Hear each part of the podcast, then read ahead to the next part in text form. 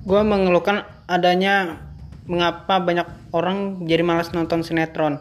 Satu ceritanya bertele-tele. Dua soundtracknya terlalu memukul. Yang ketiga sesat.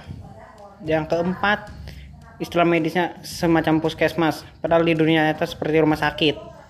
Namun yang bikin saya protes ialah tidak adanya nilai moral sedikit pun jadi apa yang bisa disampaikan ha dari sinetron. Malulah kita oleh sinetron Malaysia ataupun drakor ataupun drama sekalipun. Bahkan anime sekalipun kita kalah. Ya